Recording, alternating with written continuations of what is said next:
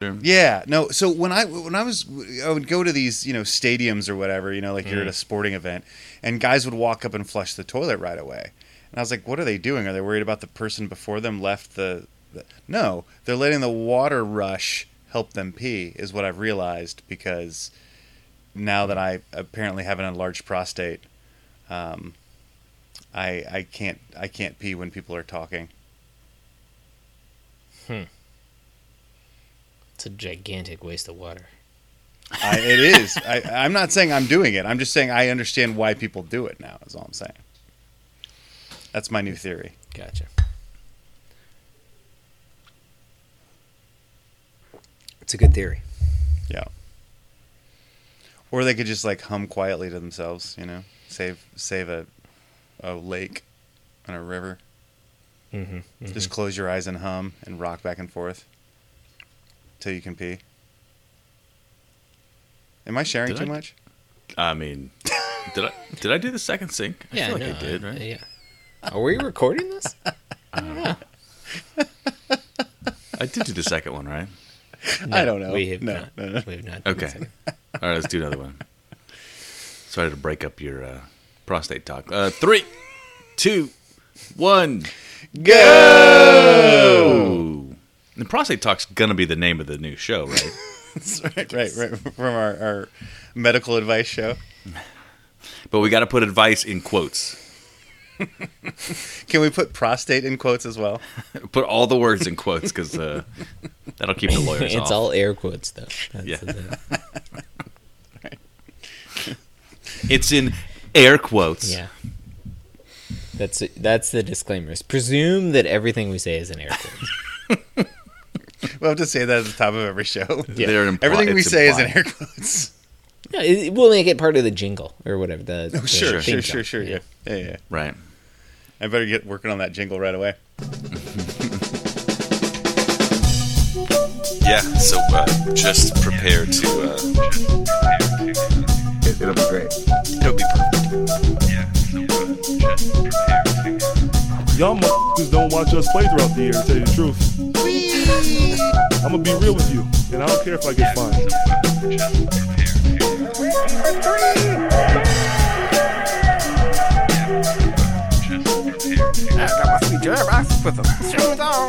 That train is off the track. I feel like you, you can't just like jump through Neptune and be okay. Just prepare to. What the show needs is more dogs and bears and chickens and stuff.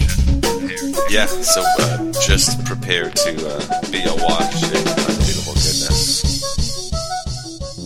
Welcome, Pacers fans. You were listening to the Undebeatables, your semi-weekly Pacers podcast. This is episode 457, coming to you from Indianapolis, Indiana. I'm your host, Joey Gafrida, the man behind the dials and season ticket holder.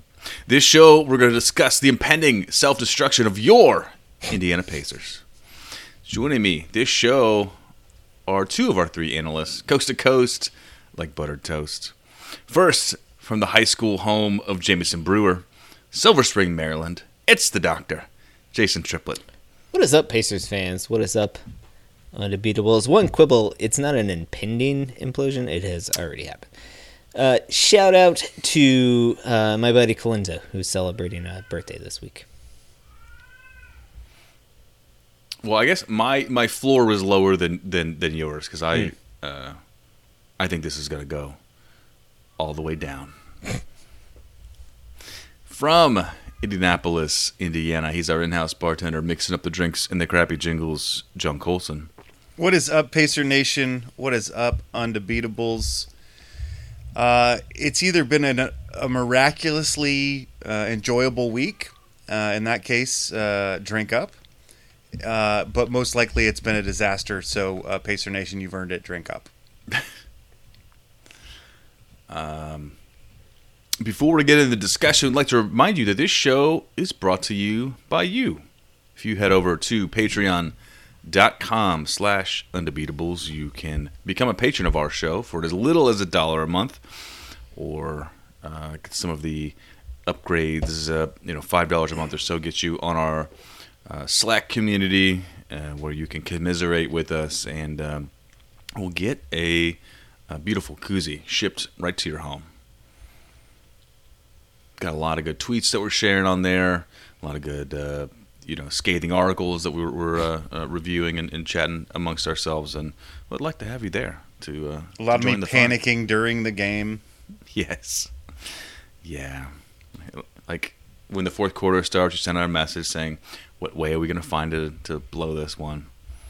You also got uh, Jason's new uh, nickname for Caris LeVert, which is Laherdum, which I think is pretty good. Yeah. Don't Laherd him, LeVert. It's good stuff. So um, the Monday show, we, we uh, you know we talked about the week of basketball and you know started down the the road of uh, self reflection and discussion about the Pacers uh, and, and specifically Coach Bjorkgren and, and the staff and and, and really um, we started um, hitting everybody um, that, that has a that has a badge. Jason, wh- where do you think we should take this discussion next? There's a lot to say. Yeah, I mean there is a lot to say, and, and you know who knows. Move, news moves fast, so by the time you're hearing this on Thursday, situation might have changed. But I was discussing this, you know, whole uh, issue with my wife, my brilliant wife Jill, and she asked a question that I thought might reframe our uh, thinking about this, and that question is if uh, the Pacers had a winning record if the season was going better than it were, would you be upset about this Nate Bjorkgren news? Would you be calling for Nate Bjorkgren's head, as it were? Colson, what do you think? I love this question. because I love this question. Your I wife is of this- brilliant. uh, the um, other context for this, I guess, in the last show we were railing on all of these, you know, uh, purported character flaws of Bjorkgren, and and I thought to myself, this, this is the behavior of a mad genius, right? And if that genius is resulting in successes, then people put up with the mad genius behavior, Mhm. right? sure. if it's not, then it's like you're not a mad genius. You're just a crazy person. Get out of here, right? Right. What do you think, Colson?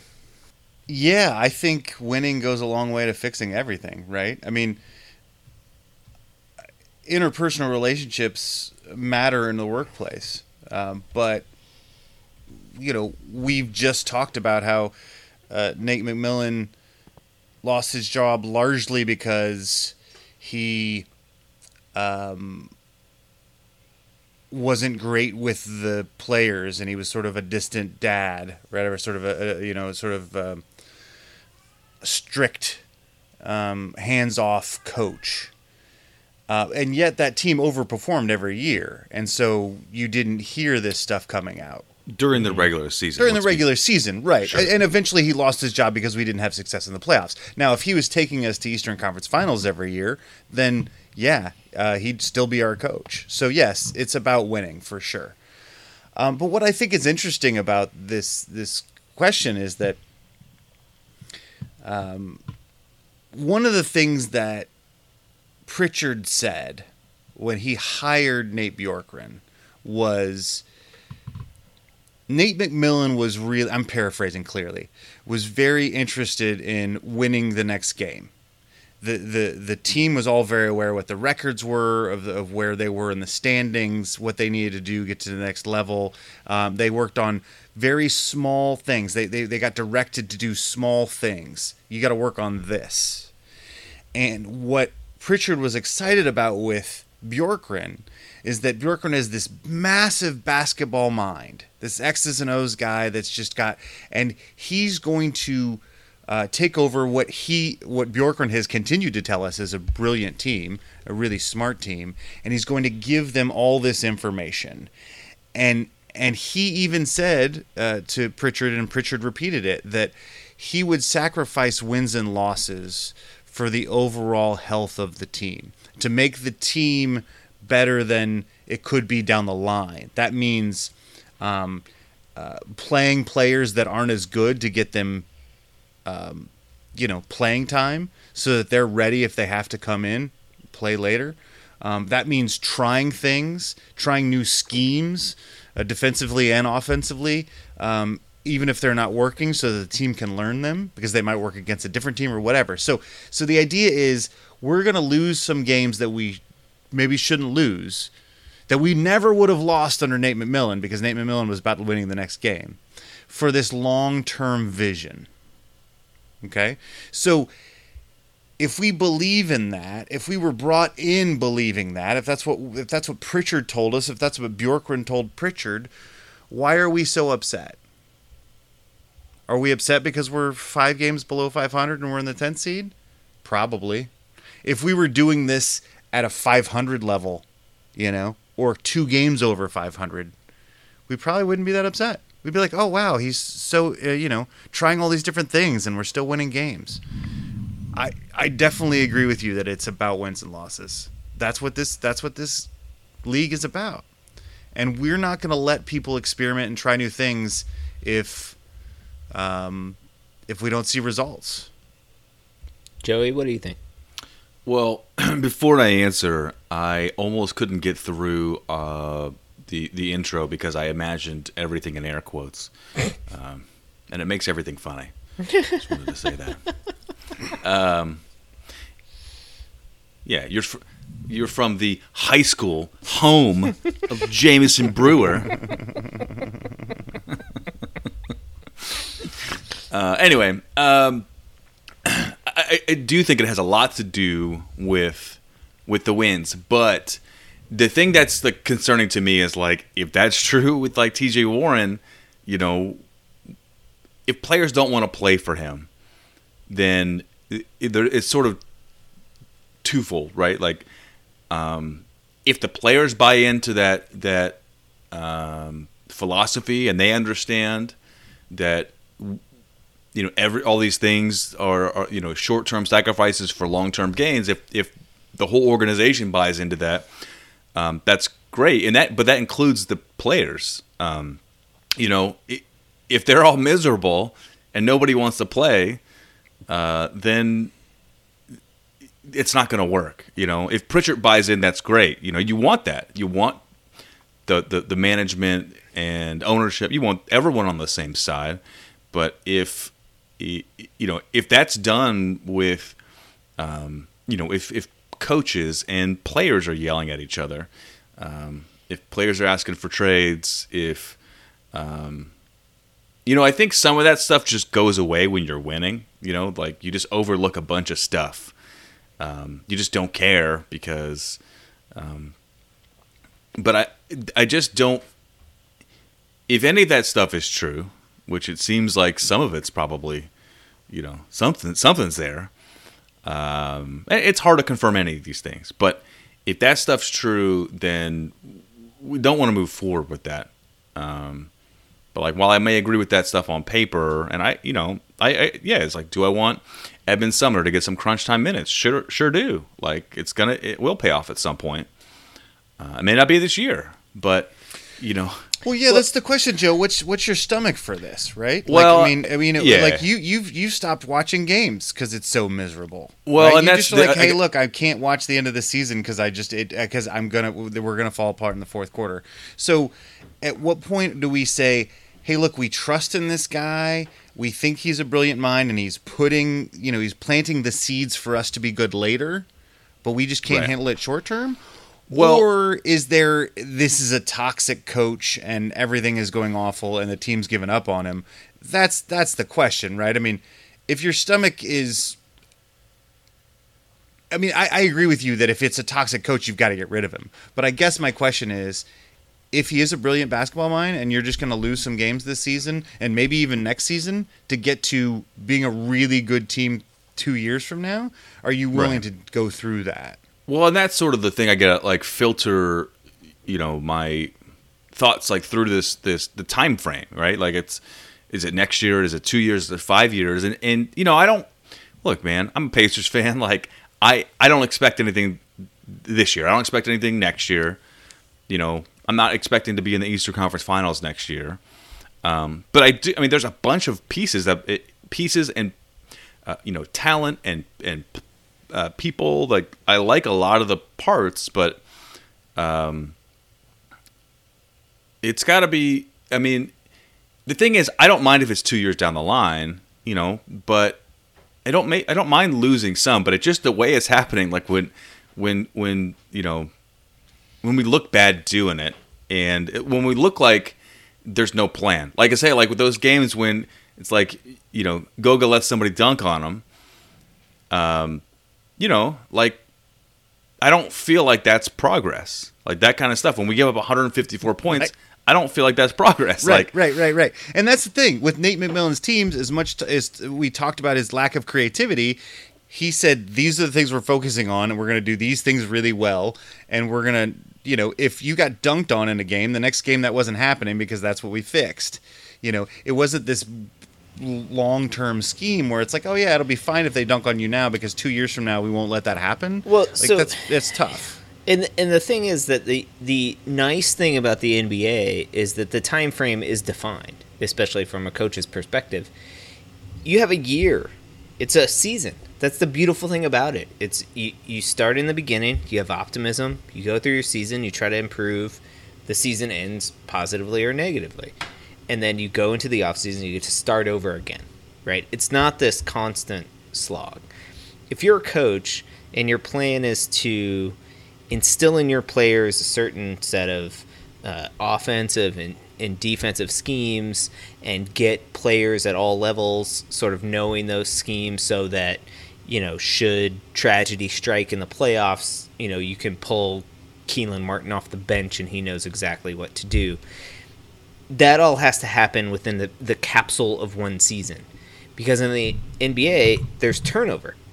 There's no guarantee that your 12th man in in all likelihood your 12th man isn't going to be on the team Isn't going to be there next season. so right. like developing that person for 2 years down the line is not a good investment of resources. Yeah, right. It if you want to develop them for you know March and April that's great and the frustrating thing which I think we've expressed on this podcast before is Bjorkgren came in and purported that style of coaching that what I'm what you're going to see is weird lineups. I'm going to try a bunch of things out early in the season so that we can figure out what works so that people are ready to to step up to the plate when we need them. You know, caveat the huge caveat that it's this weird COVID season and there were a bunch of people in and out of the lineup. We didn't really see that from Bjorkgren mm-hmm. until post All Star break almost. Like I mm-hmm. mean, we complained that he was riding Sabonis and Brogdon. He was playing Sabonis 40 Brogdon minutes like a night. Forty minutes a night yeah, yeah, yeah. at the beginning of the season. And where is Brogdon now? Where was Sabonis for a two week stretch? They were injured, right? Right. Because And likely because just- they took on this this big load. He just played Sabonis and Caris LeVert over 40 minutes in the uh, Washington game. Well, so at this point in the season, I'm okay with that, right? Like at this point in the season, you know what your your needs are to get to the playoffs, right? If you're playing the Wizards and you guys are battling for a home court advantage, uh, yes, play Sabonis 40 minutes. That's a that's a must-win game. We need to win that game. That right? we, And I'm bad- that we with did that. that we didn't win. By the way, they're battling for away court advantage, as far as I can tell. sure, sure. So I think I think that what this speaks to is sort of what you have gotten to, Colson, previously, which is that there's a lot of talk, there's a lot of bluster that comes from Bjorkgren's mouth. He says a lot of the right things, a lot of buzzwords. It's a lot of synergy and upward, you know, integration and uh, you know There's some whatever. paradigms in there, I think. Exactly. He's gonna CRISPR this and whatever. He's gonna, you know, whatever. it's a lot of buzzwords and not necessarily a lot of solid basketball. And and the other thing that's great about the NBA is there is a tangible, quantifiable readout of how good you are at your job. And for coaches, that is especially wins and losses right. and and he's not going to that you know level so far. And I, I, I mean, I guess to to get back at myself, if it were flipped, probably these stories about him being a, a tyrant in the locker room don't come out necessarily. Um, Fair enough. Yeah. Why? Why? Why were the reporters digging in the first place? Right? Because things are off. Clearly. Right, right, for sure. But they would right, and and the story would be spun differently. It would be mm-hmm. how are these Pacers, you know, third in the Eastern Conference, competing with the Brooklyn Nets of the world, and it's oh, it's this guy who's a bit eccentric, and he you mm-hmm. know throws erasers at his assistant coaches and whatever. Like that's a, that's a made up thing. He didn't actually do that, but whatever. you know, like is is is not a cool person. Um, but he gets results, you know, and in in sports especially, like we're okay with that at some level. For sure. I agree. I mean, I agree with that. It, it's you know, if if if if the if you came in and said, "Hey, it's going to be rough for a year, but then we're going to start seeing results," you know, then uh, okay. But I'm saying, like, I don't I don't get the sense that. I mean, I feel like we look worse than we did when the season started. You know, our, our we've been dropping below 500. You know, I look, I get it's COVID year, but like, and, there's been a lot of a lot of injuries, but like, you know, we're. I don't feel better about the team now than I did at the beginning of the year, and I think that's. I'm saying like you know I don't want to watch these games when. You know when I don't feel like there's at any point with with no matter the lineup, you know, say that no matter the lineup, we can't win this game against a bad team. You know, we can't get a stop. We can get a bucket, but we can't stop. We just can't stop anybody. You know, and I think a lot of it's just like I I, I cannot stand watching teams, our our teams, Pacer teams, give up so many points. Mm. Like our defense is horrendous. Yeah. It's. I mean, it's. It's really bad. and we don't have the per- offensive personnel to to outgun people like other teams do. You know, we don't have people going for fifty. You know, we don't have Trae Young. We don't have you know Steph Curry. We don't have you know KD. Or you know, I could could- could go on, but we don't have those teams, and that's not how. I mean, I just don't think that's how we're gonna win. You know, so I guess yeah. For me, it's it's I, want to see how this goes. If he's toxic, get him out of here. If he's not, then you know, you know, let's see what happens next season. Um, Yeah, I mean, I- I, I- guess I the, don't- the question which which front offices always have to ask themselves about coaches is how long is the leash? Like, do we? You know, this is the first time head coach in the NBA. Sure. This is not an easy job, and it's um, particularly challenging this year. You know, and and you know, people deserve second chances to some degree, right? Like like you can't expect somebody to do an excellent job their first time doing something. That's not the way human beings work. Like Right. you got to get your reps. You got to learn how to do the job before you can uh, succeed. At some very rarely is it that a coach steps in and is is really good at coaching the in, in the NBA right away. I mean, I agree with that, and I, I think for for you know far too long, coaches don't get uh, a chance to you know to fail. You know it- where you know, and we, we see this we see this a lot where their first coaching stint um, they do okay to not great, and then they come back somewhere else, and they and they, you know now they get to apply the lessons that they've learned in a new situation, and it goes really well.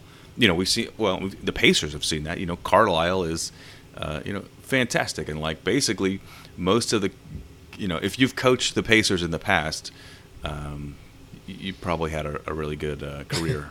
Yeah, so Vogel's won a title since he left. Yeah. Carlisle's won a title since he left. Yeah. I mean, th- that's the thing. Uh, And again, I think this goes back to what's your stomach for it? I mean, are you willing? Because when we signed this guy, I thought, here's the young mind that we can invest in, like they did with Brad Stevens. Sign him to a seven year deal and just let him do his work and see what he can build. And we just need to be patient and work on that. And it's not about the the next game and not about the next win. It's about the overall development of this coach and the overall development of this team. But you're right jason you make a really good point that the team personnel changes so much that on some level, like you can't really have a five year plan. You've got to have a season plan. And because I mean, like who who's saying that that in this offseason we don't trade half of our players? And all of that energy and effort to build up all those guys that learned all those different defenses that are going to know how to do that 2 years from now. Now what does it matter? They're gone. Well, I think you can have a five year plan. You can have multiple time scales of vision, right? But you have to have a one year plan. Like Yeah. you can't you cannot not have a one year plan. And I feel like that's Like, what that's- was that the is the thing that is I feel like I feel like Bjorkgren talked Pritchard into being like, "We don't have a one year plan. It's okay. Don't worry about it." Because all of our guys are on two year contracts. It's the two year plan. And Pritchard was like, "Yeah, cool. That's fine."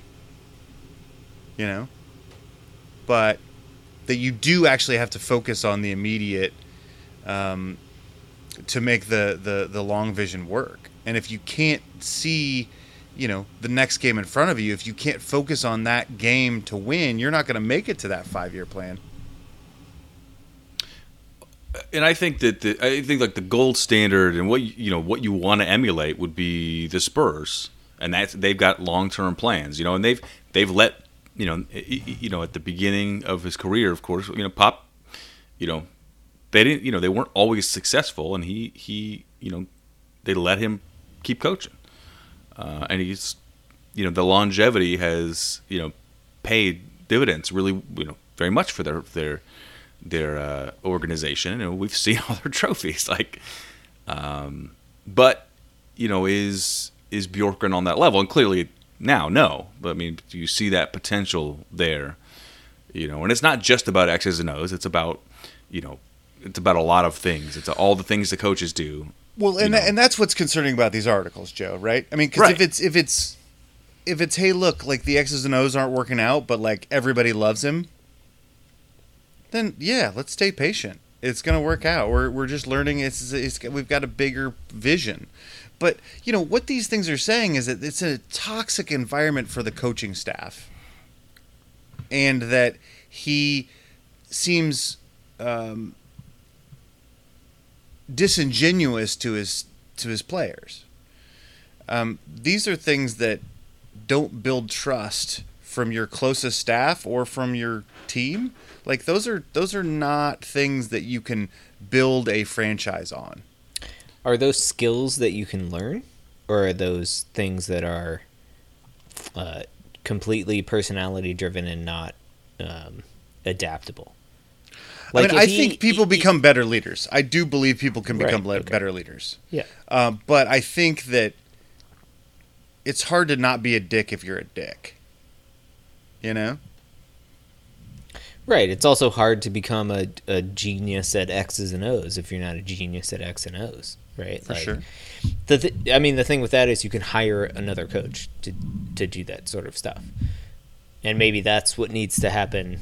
I mean, I guess it's hard when it's leadership here, but right, there needs to be somebody that is the mediator, I guess, right? Well, so you you got a Nick or, Nurse, or right? to or to help uh, mentor Bjorkgren to become a better, um, you know, manager of of, Of people, right? Yeah.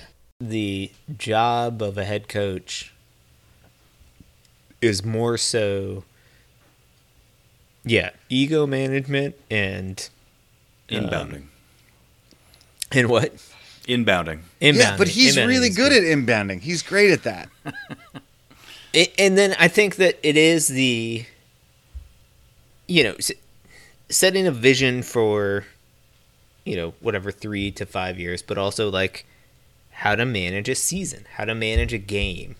How many times can he come on a, a post game interview and say, you know, I thought we played brilliant basketball for three and a half quarters? And they're like, yeah, but what happened in the fourth? He's like, well, no, we just need to focus on what happened in the first three and a half quarters. And you're like, we just need to. And I'm like, okay, but every time it's that last quarter. So, like, at some point, something's got to change. But that's his excuse every time. It's like, we just got to focus on what we did right in the first three and a half quarters. Well, something's clearly wrong at the end, and you're not addressing it, and you're making it sound like everything's fine. Um, and that Because the last part of the game is not the same. You know, it's it's it's right not the same. and that's the thing we're really bad at. But he doesn't seem to be. He seems to be accepting the fact that like, hey, if we could just focus on what we did right, it'll be fine. What- Which is, you know, again, fine. Focus on what you did right, but it's just over and over and over again that this sort of Pollyannish positivity and not accepting what's going wrong.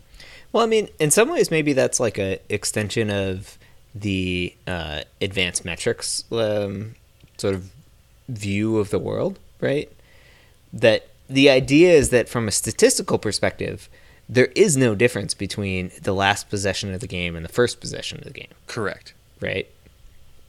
But we, as basketball fans who have watched the NBA for our entire lives, know that the last possession of the game is much, much, much, much, much more important than the first possession of the game. Right. Right.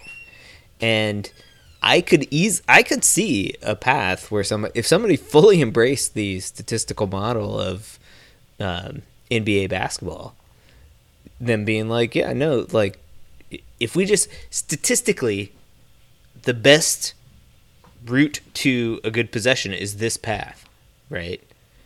Um, so that's what we're gonna do every possessions or like in large part or whatever. We're gonna play at a fast pace and blah blah blah. Who cares about rebounds? Like let's just go.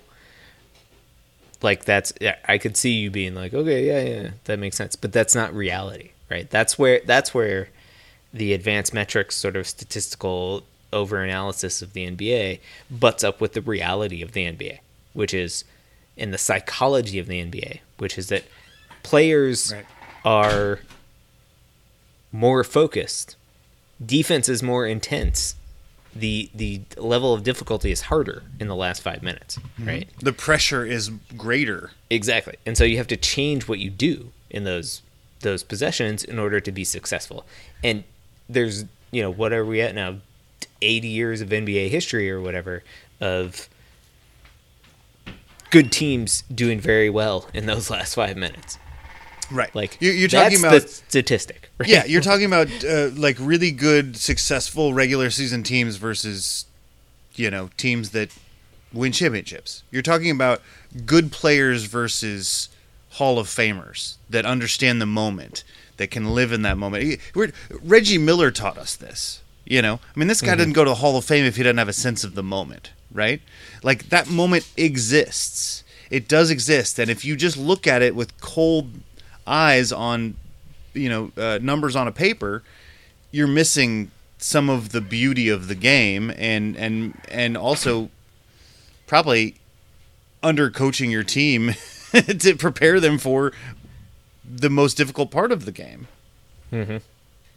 also, it's not working out. Like we're below 500.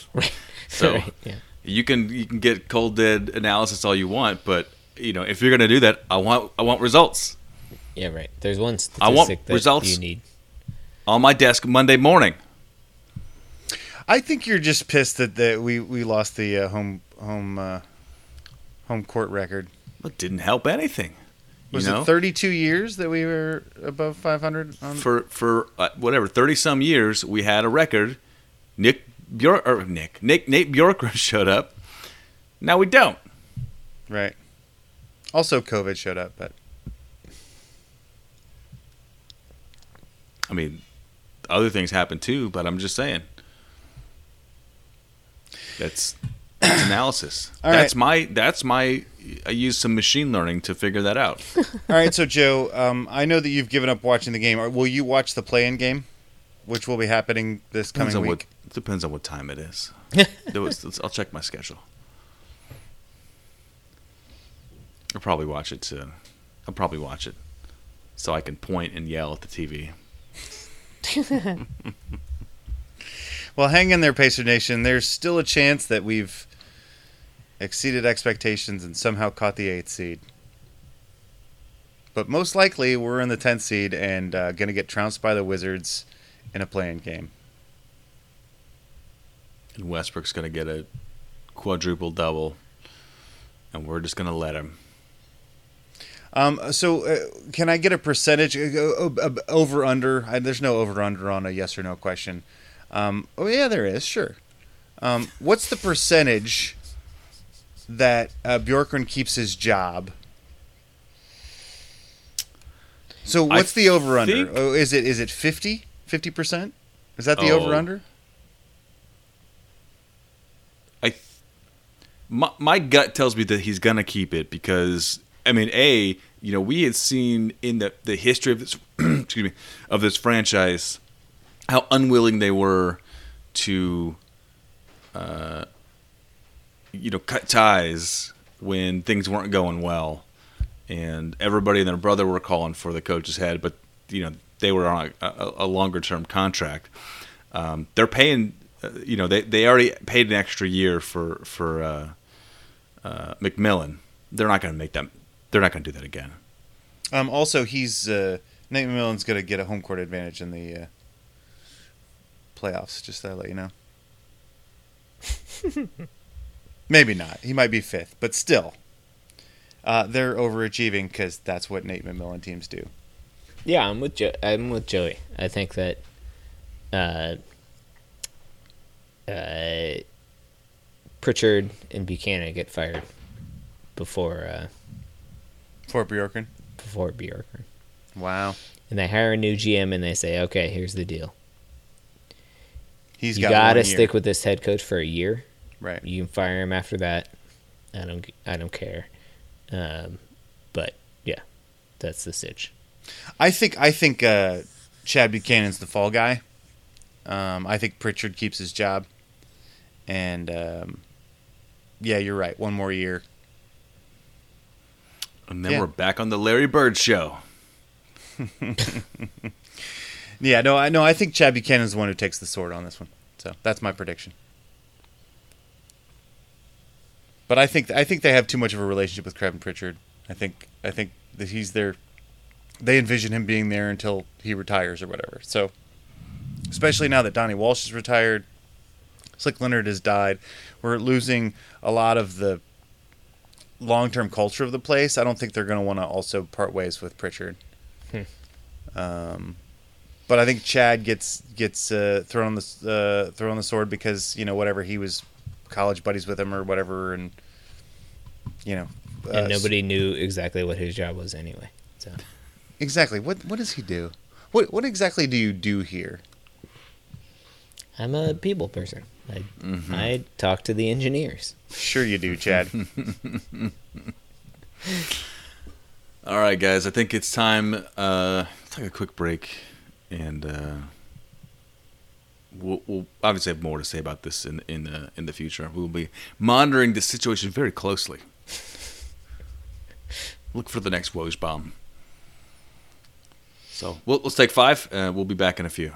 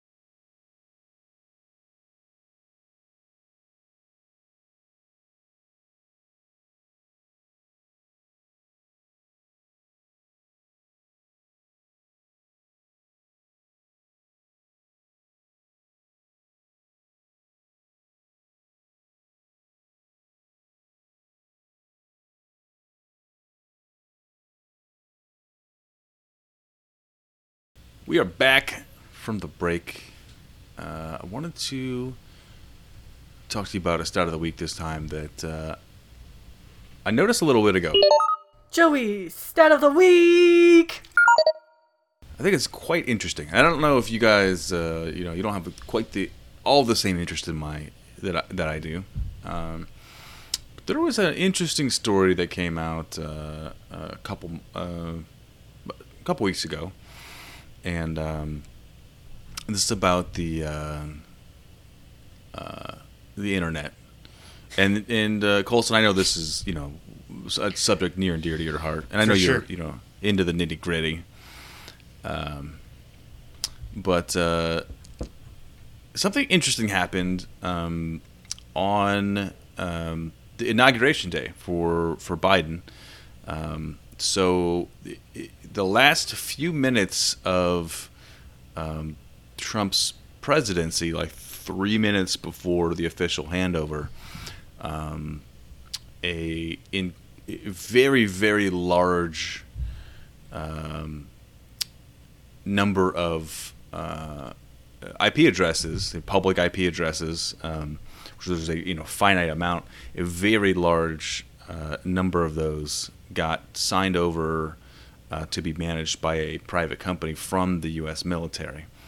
Um, in fact, it was six percent of the uh, total addresses available in the world um, got signed over to this uh, uh, or put in, put in charge by uh, another company. Uh, it is um, the timing is interesting, and the I mean it's 175 million addresses, so.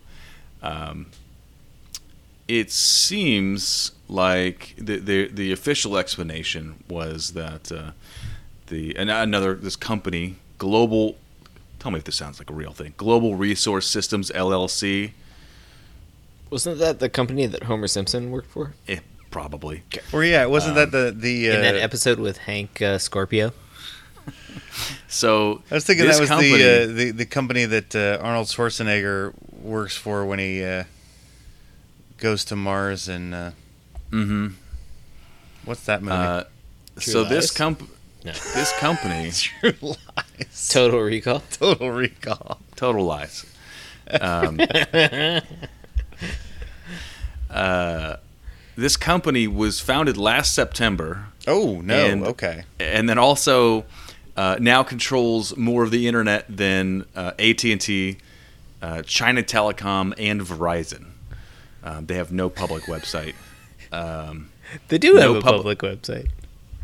oh, they do. I'm Okay, on it Th- right that may have changed. gr-us.com. Um, they that's the most fake site ever. Uh, they have a little slideshow on the front, and it has uh, catchphrases. One is "Savor your harvest." Uh, the pre the previous one was "Aspire to your zenith." Oh wow. Nice.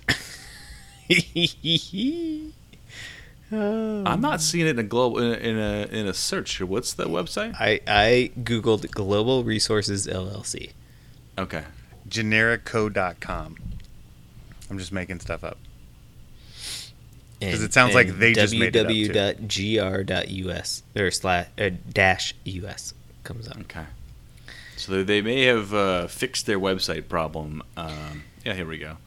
We Uh, help since- small and medium sized businesses maintain positive cash flow, control costs, and accelerate profitable growth, Boy, allowing entrepreneur entrepreneurs and managers to make the most of their work and their lives. this has got to be a different company. I'm not saying it is, but this is not match with. It's the same name. Anyway, something's up. So so yeah. So what you're saying is that they own everything. They own six percent of the. Or they're at least in control internet. of six percent of the the addresses on the internet. They have. It's a brand new company. They have no federal contracts. Um, a shady at uh, shady at best website, which you could hire. Um. So is this Big Brother or is this Biden? Like, who are we blaming for this? well, it's not Biden. It was done before he was in office. Or right before So- he took office, so maybe he. This had is- in fact, it was three minutes before- it. Yeah. It was three minutes before Trump was out of office. So the the official explanation wa from the Pentagon was that uh, it's a pilot effort to improve cybersecurity, By owning everything. but um, Yeah, these. I mean, the value of these is it's like in the you know in the open market would be I don't know. Uh, let's see, millions and millions of dollars, um, if not more. So I don't know. So what should I be worried about, Joe? Because I'm worried about a lot of things right now. Uh, wh- I mean, where should I start? Do they Uh, own our IP? No, they they don't. We You uh, we sure? don't ha- we just don't have one. So Oh, I thought we had a website. we we do, but uh, it's complicated. And I'm not going to explain it here. So they don't own Squarespace, is what you're saying? No, I mean they just own. Basically, they own a lot of the infrastructure, or at least the uh, you know, they're getting things from here to there, uh, potentially. So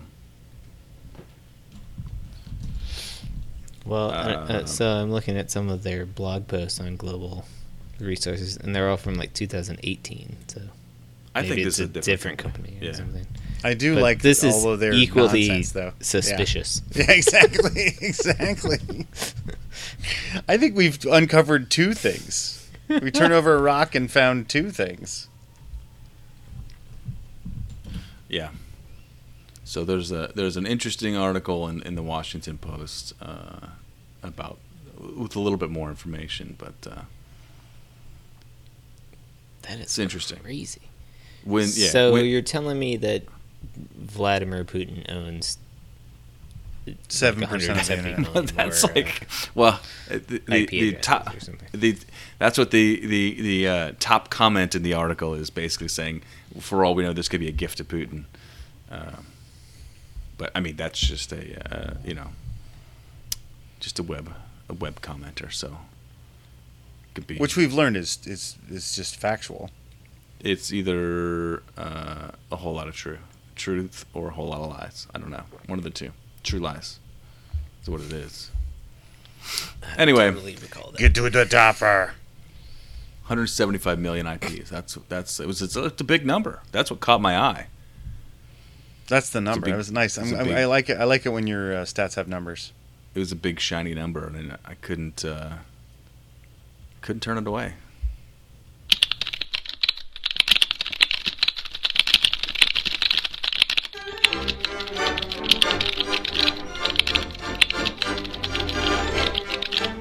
Oh, are we doing un- under Googleables? That was the plan. Super excited. You Um, told us we had to, so You said, it was, you, said we, you said we signed up for it. in the end, it's going to be better and more true than Google can give you. Cool as a cucumber. Do we think this is a, a 20s phrase, a 50s phrase, a 60s phrase? Why is a cucumber cool? Is it cool as in awesome? Is it cool as in temperature cool? Why is this a phrase that we use? Cool as a cucumber. So I uh, think of it along the lines of cool as in temperature, along those same lines as uh, one having ice in ice in one's veins. Okay, right? Like you're you're cool under pressure, yep. Yep. So you don't get uh, your temperature doesn't go up. You're not uh, hyperactivated. Right. And cucumbers are re- a refreshing fruit, I believe. Fruit. do we keep them do we keep them cold um, so this would would suggest that refrigeration would be pretty um, available when we talk about cool as a cucumber I would think so. A cucumber would be pretty refreshing on a hot day, even if you just like picked it right out of the garden, because it's got a lot. so of, watery. It's all water. yeah, basically. it's very water. It's so it, it so you think it's kind of bringing your temperature down even if it's even if it's a hot cucumber right. because I always think of like cucumbers we pickle them you know like because like hey, what are we gonna do with these things Weren't you in a band called Hot Cucumber? actually that was my most successful band Yeah, for You sure. told- I remember we- you were winking, winking a lot at the at the people. Just a, I just sold a bunch of uh, mixtapes. And when I say when I say sold, I mean we gave away a bunch Right. of mixtapes. Yeah, Right. yeah. Uh, Who is the Also, other side of also, also, that was my nickname in high school. hot cucumber. Yeah. Hmm. You don't want remember you want a little bit of this hot cucumber. because of your green skin. you were Uh, miscolored youth. No, Joey, it's because of my big hot penis. Okay.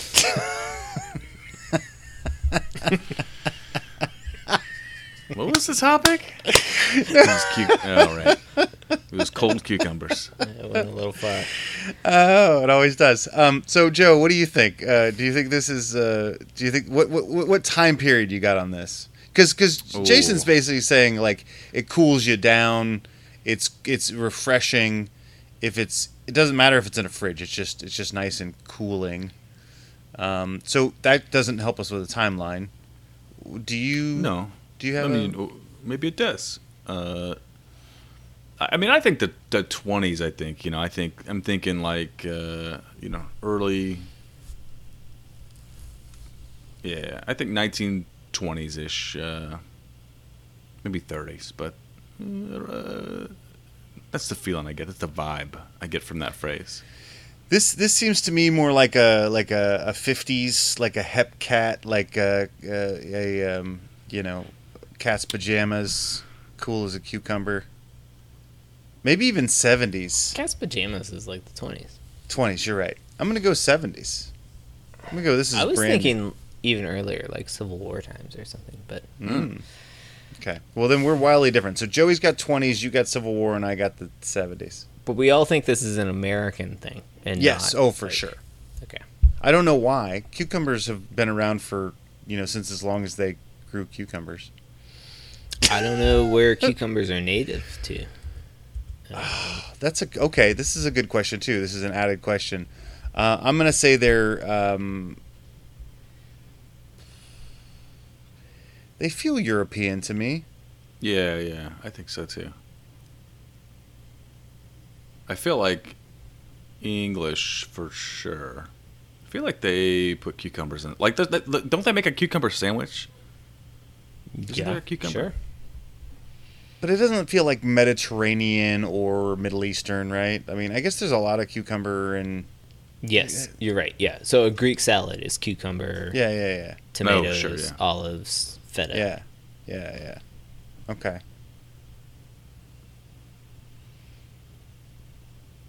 Hmm. The idea is that cucumbers always feel cool, green, and fresh, even in hot conditions. Uh. The idiom was very first discovered in a verse by the British poet John Gay. New song in a new song on new similes in 1732 quote cool as a cucumber could see the rest of womankind end quote that's according to uh theidioms.com Hmm. So 1732. Uh, that's uh, it's British. Okay. Uh, phrases.org also mentions uh, John Gay's poem, which apparently this comes from. Um, lovely poem. Uh, My passion is as mustard strong. I sit all sober sad, drunk as a piper all day long, or like a March hare mad. Round as a hoop, the bumpers flow. I drink yet can't forget her. For though as drunk as David's sow, I love her still the better. Pert as a pearmonger I'd be, if Molly were but kind, cool as a cucumber, could see the rest of mankind. Come on, Molly. the cucumber originates from south asia Huh. but now hmm. grows on most continents as many different types of cucumber are traded on the global market uh, yeah I have had, um, I have definitely had Asian cucumbers. Now that I think about it, there's small. They're small. I think those are smaller. Like it's a smaller variety that's there, but uh, definitely had cucumber salads. Yeah. Um, yeah, cool as a cucumber, meaning self-possessed, not excited, in control of one's own emotions, as from the phrase from John Gay's mid 1700s poem, "As cool as a cucumber." Okay, so this guy invented this essentially, and somehow it caught on. He just made a poem with a bunch of similes and Yeah, yeah, strong as mustard. You know. Are any of the uh, examples uh, uh, Pacers assistant coach Greg Foster? Yes. Yeah. Yeah. Yeah. Okay, good. Okay. Well, that there you go. Uh, the more you know. 1700s. We were all off, Yep. but we got we got. I think we were getting close to England, maybe. And we said, didn't we say uniquely American? Yeah, we did. Okay. nailed it. We, yeah. Nailed it. It's, a, it's the right hemisphere. Also, We're we've fine. not we, we we have not guessed John Gay's poetry before, so that probably We've put us not. at and a bunch of this stuff is like relative to a like scale. When you look at when you look at you know the the time span of of um, like the universe, we were super close. You know, Oh, for sure. Oh yeah. I mean, it's not like we guessed like the dinosaurs came up with this. That's true for everything that we've guessed. Joe. first of all, leave that out of it. All right. yeah, slow your roll, Jason. He's Yeah. trying to make a point. I wasn't done uh, uh, excusing our our, uh, our our mess over here. he hadn't hurt his arm patting ourselves on the back yet. In a 100 gram serving, raw cucumber with peel is 95% water. Provides 67 kilojoules or 16 kilocalories of food energy. Uh, and supplies low content of essential nutrients. It, is- it a is noticeably it, it is notable only for vitamin K. Okay. So I so I'm fine with not eating it because I think it tastes like water and it sucks. It it basically is water, and it Yeah. kind of does. I like a good pickle, which is a cucumber just with vinegar, right? And yeah, salt. and that's salt. been like uh, brined. It's been Yeah, pickled. I don't know. I'm in. I'm in team team cucumber then, because I'm I love them in my salads. And yeah, they're not like super flavorful, but like I don't know. I'm happy with it. It's crunchy, you know, and uh, I mean, look, water sucks anyway. Why do I want to make my water crunchy? have you had have you had cucumber water before? Like you Yeah, it just some- yeah. sucks like it sucks more than water. What is wrong with you? Uh, I think cucumbers are bullshit. You know what? Uh, You need to get some of this liquid death. Have you guys ever heard of Kool Aid pickles or Koolickles? No. Apparently, they are enjoyed by children in parts of the southern United States, created by soaking dill pickles in a mixture of Kool Aid and pickle brine. oh, I, okay. Actually, that sounds awesome. So you get like a raspberry flavored pickle or That something like that. That sounds beyond terrible. Oh, I'm all in. I'm gonna make one tonight. I'll let you know how have it all goes. the ingredients. I mean, I, I- okay, I, I need to buy a cucumber, but I got Jello. No, you don't need a cucumber. You just need a pickle. But don't I? No, I'm no, I'm got I'm, pick, I'm pickling the cucumber in Jello mix Oh my god. or Kool Aid mix. Sorry. So I'm, I'm pickling. Yeah, because you can't you can't just pick stick the pickle in the Kool Aid mix. You're actually pickling the thing with Kool Aid mix and brine. Well, that's the, I guess that's my question. Is are are you pickling it or are you just using a pickle? No, I'm What pickling. does it it. say? Not not you. No, m- me. Southern No, me. The southern children. All right. So if you want to do it, you take the sh- you take um, some sugar and Kool Aid, which is mostly sugar. You whisk that into the pickle juice and then pour that back over your pickles, and you place it in the fridge for about a week. Shake it every day to make sure that the brine Oh, is see- evenly see- distributed, so the pickles can take on the flavor and color of Kool Aid used. Okay, see now I'm out. I, I can't do I can't shake things every day. Oh my god. You're the bartender. All right, I think we need to get going before Jason goes down the. Uh, he probably he's gonna get into. Uh, uh, I'm gonna sell You- these at the farmers market now. there you go. He's gonna get onto uh, um, cucumber Twitter, and it's gonna turn nasty. I think.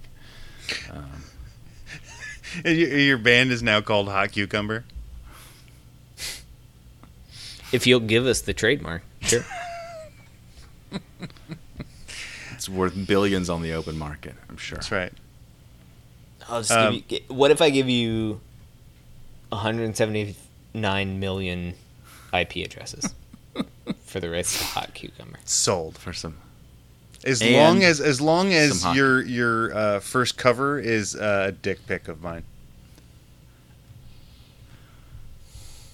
I mean, I'm speechless. I can't. I don't have a come. No. No, come on. Do you want to be a hot cucumber or not? Is it a picture of your uncle, Dick? yes. Okay. okay. Yeah. Uh, you can find us on Twitter. Be careful what you see coming out of that Old account. Uncle apparently. Dick. That's what I call my penis. Uh, we're on Facebook.com slash TheUndebeatables, which has very strict profanity filters, and they have they have AI to catch Colson covers. I'm sure. Uh, TheUndebeatables.com. There's a contact form there if you want to send your complaints. Or if you've been sent a picture from Colson without consent, you can send a complaint there. We will apologize to you. And you can send an email. Shout out at theundebeatables.com. That's where you can send an email to uh, ask for the wrongs to be righted. And um, you can buy a shirt uh, at the, the website slash store, which uh, we've got some, we've got a few left. It's medium only. For architect Donnie Walsh, our once and always coach Bobby Slick Leonard, and our uh, potentially one season coach Nate Bjorkgren. Turn out the lights. The party's over. I was gonna say you you didn't like throw Bjorkgren's name in there. I guess he's not earned uh, a trip in the a, a seat in the in the closing yet. Yeah, well, I mean, if this if he's a flash in the pan, it was uh, incredibly uh, underwhelming. Is Bjorkgren gonna win the Jim O'Brien Trophy? Yes, I think we might name it the new Bjorkgren Trophy. Although that's hard to say. No, no, no, we're not. We're not there yet. Not there yet. What other Nates are out there that we could hire after this guy? It's a good right, question. for sure. Um, I'm thinking uh, Becky Nate Hammon. so I'm thinking, I'm in. Let's do it. let's do it.